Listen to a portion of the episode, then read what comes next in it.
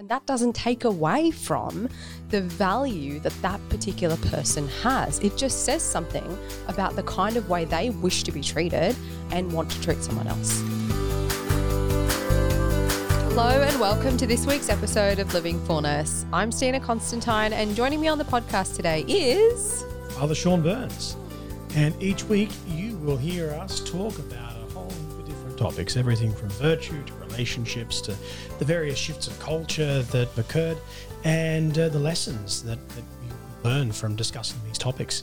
So uh, we are delighted to have you join us and sit back, enjoy being part of this conversation. We are talking today about an interesting little cultural phenomenon, I suppose, that's starting to, to crop up. and um, can you sort of give us a bit of a, a bit of background to it? Yeah, I guess was summarized very visually really well in a small snippet of a podcast interview that took place, um, a video podcast that took place where something went really wrong. and it was a conversation around high value woman. And so there was a conversation between um, a group of young women who were asked to come on board on this podcast to represent the modern young woman, and a gentleman who was on the more conservative side, um, had more conservative views, who was being interviewed by another male who was a podcast host. And there was a few like backwards and forwards conversations that were happening, particularly between the other male who was being interviewed and this one woman who was in this group of young women. And it got to one point where she was majorly triggered and she said some things that were quite rude. He said some things, he was majorly triggered. He said some things that were quite rude. And there was this backwards and forwards thing happening. And it culminated with his response to her question of, well, what do you think is a high valued woman? So I guess the conversation we want to have today is not really to side with either one of them because you know, she said some things that weren't great. He said some things that weren't great. She was dysregulated. He was dysregulated. So we're not really taking sides with either of those. But if you've seen the footage, you know what we're talking about here. We want to have a chat about what is this phrase, high valued woman, and what does it actually do for us today? I've been hearing it used a lot as of late. Mm-hmm. This this this phrase, particularly among conservative groups. Mm-hmm. Yeah, yeah. Yeah. So what's the issue here? Well, there's a couple of things. I mean, the first thing is that for women, a lot of women are using this phrase as a way to describe the kind of success that they would like to have, the kind of successful woman they would like to be, and the attributes that are associated with that, which tends to be around the kind of career that she might have success in career, success in relationships, what that might look like, and success in health, you know, the physical appearance, social standing, and so on. So her values are actually based in wanting the best and not settling for anything less.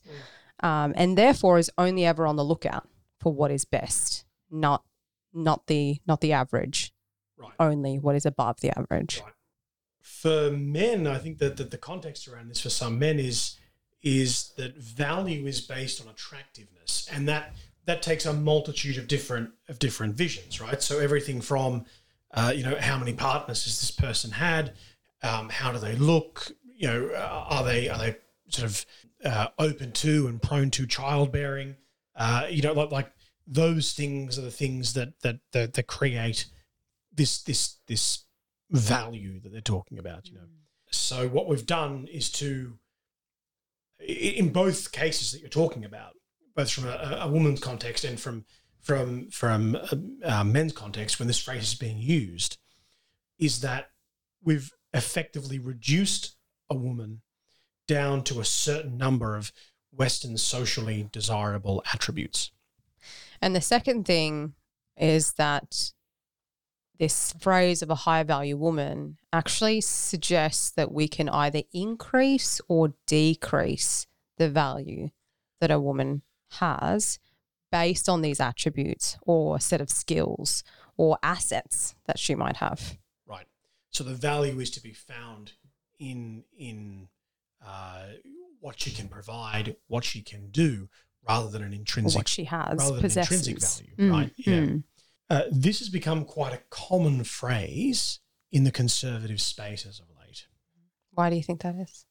I think it's a reaction to some of the the, the cultural approaches to femininity, which denigrate some of the more traditional aspects of the feminine genius. Really, you Mhm. know, of um, you know being a being a mother, spiritual, biological mother, um, sort of feminine feminine sensitivity, and and uh, uh, you know the ability to see things that we men sometimes just Mhm, mhm, miss, and mhm. you know this, this, this sort of um, uh, this sort of more traditional kind of of approach to femininity, and so I think as a reaction against that that that cultural trend, the notion of high valued woman, you know, uh, a woman who is you know got these sort of conservative points, if you like, Yeah. you know, of well, she's traditional in her mindset, and you know, she's she's a mother, and she's got this going for her, and you know, she's uh, uh, she stays particular values that align with- values, right, Hmm. right, and so this is what makes her valuable, Mhm, uh, mhm, and and mhm. I think that's that's where I have a problem with this whole thing Mhm. right is is uh, i say all of this as someone who is sympathetic to many of the values of conservatism you know i, I don't adopt the label of conservative to describe myself Yep. even though many people would probably describe me as a sure, conservative sure. Uh, i think that labels particularly in an ecclesial context are quite unhelpful Mm-hmm. but what this perspective says is you have value if i or worse yet we as a church community deem that you have value Mm. deem that Based you're valuable. on you know, based on based on this particular set of things that you meet, mm. based on the fact that you're a mother, Mm. based on the fact that you have this value, mm. based on the fact that that you act in this way, Mm. mm. And and you bring parti- this particular thing to the table. right, right, A- and and that's a problem. That's a problem. Our value comes from God. It doesn't come from any one of those things. Our value comes from God. I, I, and in saying that, don't get me wrong. I'm not devaluing motherhood here. No. I'm saying that motherhood is a gift which has come from Almighty God. Mm-hmm. I'm not saying that, that motherhood isn't important. I'm not saying that that that it's it's not valuable. I'm not saying that it's not beautiful. I'm not saying any of that. What I am saying is that those things are valuable because they are gifts from Almighty God and they're part of the feminine genius which God has gifted women with. It's it's it's not because of the functions that they perform, uh, that that you ladies perform, which gives dignity. Rather, it's a dignity which is bestowed from God, which allows these functions to be performed, not the other way around. Mm, mm. So, human value in general, let alone for for for, for women, uh, you know, both for women and men, human value in general comes from Almighty God. Uh, and now, whether we act in a in a in, in a way that recognizes that value, different story. Yeah, right. Right. hmm Uh, But our value comes from God. There, there could also be this objection that, hey, it's just a saying. Like, what are we getting so caught up in a string of words? Like, it's just a, it's just a saying. Can we not just go with it because, hey, it, it's helpful. It kind of tries to paint a picture of the values that are important to us. So, what's wrong with even just the wording of it? And I guess it boils down to the fact that words have power Hmm. and words create meaning. So we actually do need to be conscious and careful of the type of words that we string together, especially when we're talking about something as the value of a human person. Right. Right. Because the reality for this is that if we're going to accept there is such a thing as a high value woman, then we also accept that there has to be a thing such as low value woman. Right. That I take a big problem with. Yeah, absolutely. absolutely. This exact point that you're making. More broadly, this plays into the pernicious philosophy of, of utilitarianism that, that, that your value is based solely on the function that you perform. Mm. Uh, this is absolute nonsense, which is why I find it so amazing that conservative Christians have bought into it. yeah. You know, I mean, they've, they've been fighting against utilitarianism for how long now in the forms of euthanasia, abortion, all these things. And, and yet, in this moment, they fall hook, line, and sinker into utilitarianism. You know, that this person's value is based on the function that they serve rather than who they are made in the image and likeness of God. And even if it's not just about the the function of it too, because there's also aspects to what a high value, you know, high value woman, high value man, um, whatever phrase you want to go with here that you want to work with. There's also elements to that that incorporate things like expecting someone to treat you with respect, Expe- like having expectations of wanting someone else to treat you with respect, having expectations around the type of way that you might dress, choose to dress, showing up on time, having expectations like that, which isn't only about a role as such that you're performing, it's also about these characteristics and the types of behaviors that you hold for yourself or that uh, this high value woman would hold for herself.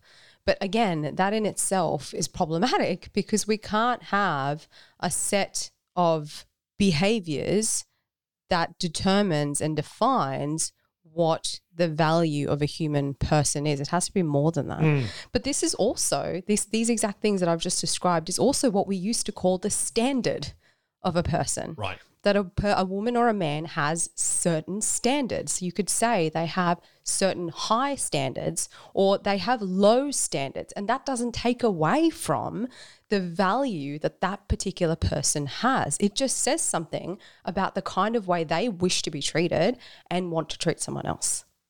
Exactly. And that standard that you speak of comes from something. Yeah. That standard that you're talking about, it, it springs from one's worth and value? The standard doesn't give the worth. The worth Yeah. dictates the standard, Yes. right? Yes. If we recognize the, the, the intrinsic worth, there is a standard that goes along with that. If we obscure that worth, then the standard will reflect that obscurity. Mm. But if we are clear about the fact that every human being has a worth by being made in the image and likeness of God, uh, then there is a standard that flows from that. So, what can we say instead of this high valued business? Well, can't we just go back to high standards? Let's like, was there something wrong with having No. high standards and No. saying you had high standards? Is it a bit old? Is that what the problem is? Like, I don't know. let's let's let's if that's not okay, let's find another way. Let's Yeah. not describe people as possessing high or low or medium range Right, of right, value. right, exactly. Let's exactly. not do that. Let's not go there. Rock on. All right. All right, there's a sh- quick, short, sharp episode on the problem of a high value woman. a truth, beauty, and goodness, Padre. Yeah, so I went first last time after you. Oh, okay. All right. For me, there's been so many. One of them has been the uh, passage in the Gospels where the hemorrhaging woman or the woman with a blood disorder encounters Christ. And there's been several passages where you'll hear that people were looking just to touch the hem of Mm. Christ's garment, just the hem, just the hem.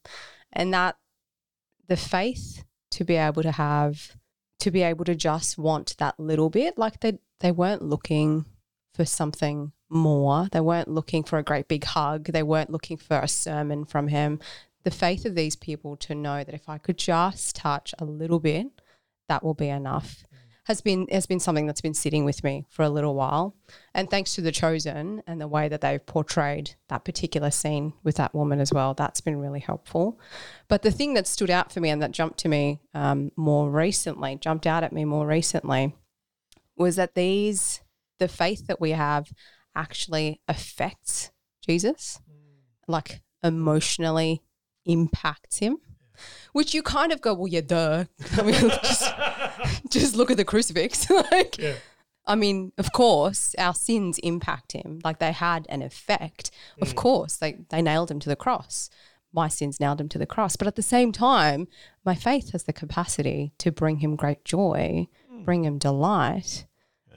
But it, I, I hadn't gone to that point before until, you know, this particular this particular day where I'd been meditating even more on it. And then later on that day, it was another another one of those touch the hem of the garment thing in um, one of the gospel readings that came out at me and i was like oh my goodness overwhelming too much too much so god's goodness but yeah our faith actually has an effect on Yeah. jesus How beautiful. Yeah, yeah, absolutely. Faith has a, a yeah, he delights in our Yeah. faith. Yeah. Yeah. yeah it emotionally beautiful. changes him like it Yeah. actually has Yeah. That's really cool. Yeah. What about you, Padre? What's the truth for you and goodness for you? Uh, mine is a resource from John Paul II. Mhm. Uh, so uh, he wrote a, a, a book called "Crossing the Threshold of Hope," and this book, Mm. this book is actually it has an incredible history to it. It was originally meant to be a TV interview. Oh. Yes, yes. Now this is the second time I've read this book. Ah, okay, So yep, I yep. read it years and years and years ago uh, when I was still a seminarian. I think Okay. uh, and I read it ages ago. And I've just picked it up again, um, in kind of a, uh, a very God moment way, which is a different truth, beauty, and goodness uh, For another uh, time. for another time.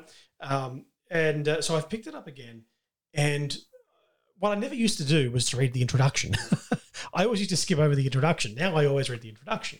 And uh, so reading the introduction, I'm like, oh my goodness, that's how this interview, this this because the way the book's arranged is that there's an interviewer, he asks questions, and the Pope responds. Mm. So uh, they they they it was originally slated to be a TV interview, the first of its kind, where he was going to sit down over a series of uh, of, of interviews, and what he didn't realize was just how much time that was going to take. Mm.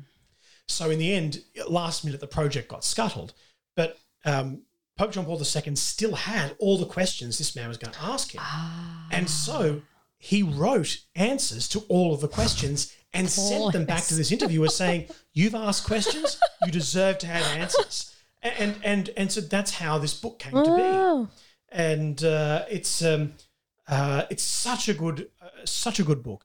Answers questions that are so just really impinging on the spiritual life, and and like the first answer that he gives in regards, you know, believing the faith is just so powerful. Like you know, taking up Jesus' words of "Do not be afraid" and, Mm. and um, uttering them in a real and tangible way. It's just so beautiful.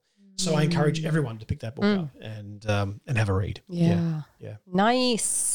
Love it. Well, that takes us to the end of this week's episode. We hope there was something in there that was thought provoking, or maybe you disagree with us on some things. Get in touch with us. We want to hear from you. to We want to talk to you. We want to dialogue with you. Let us know. Um, but until next time, know of our love and praise. God bless.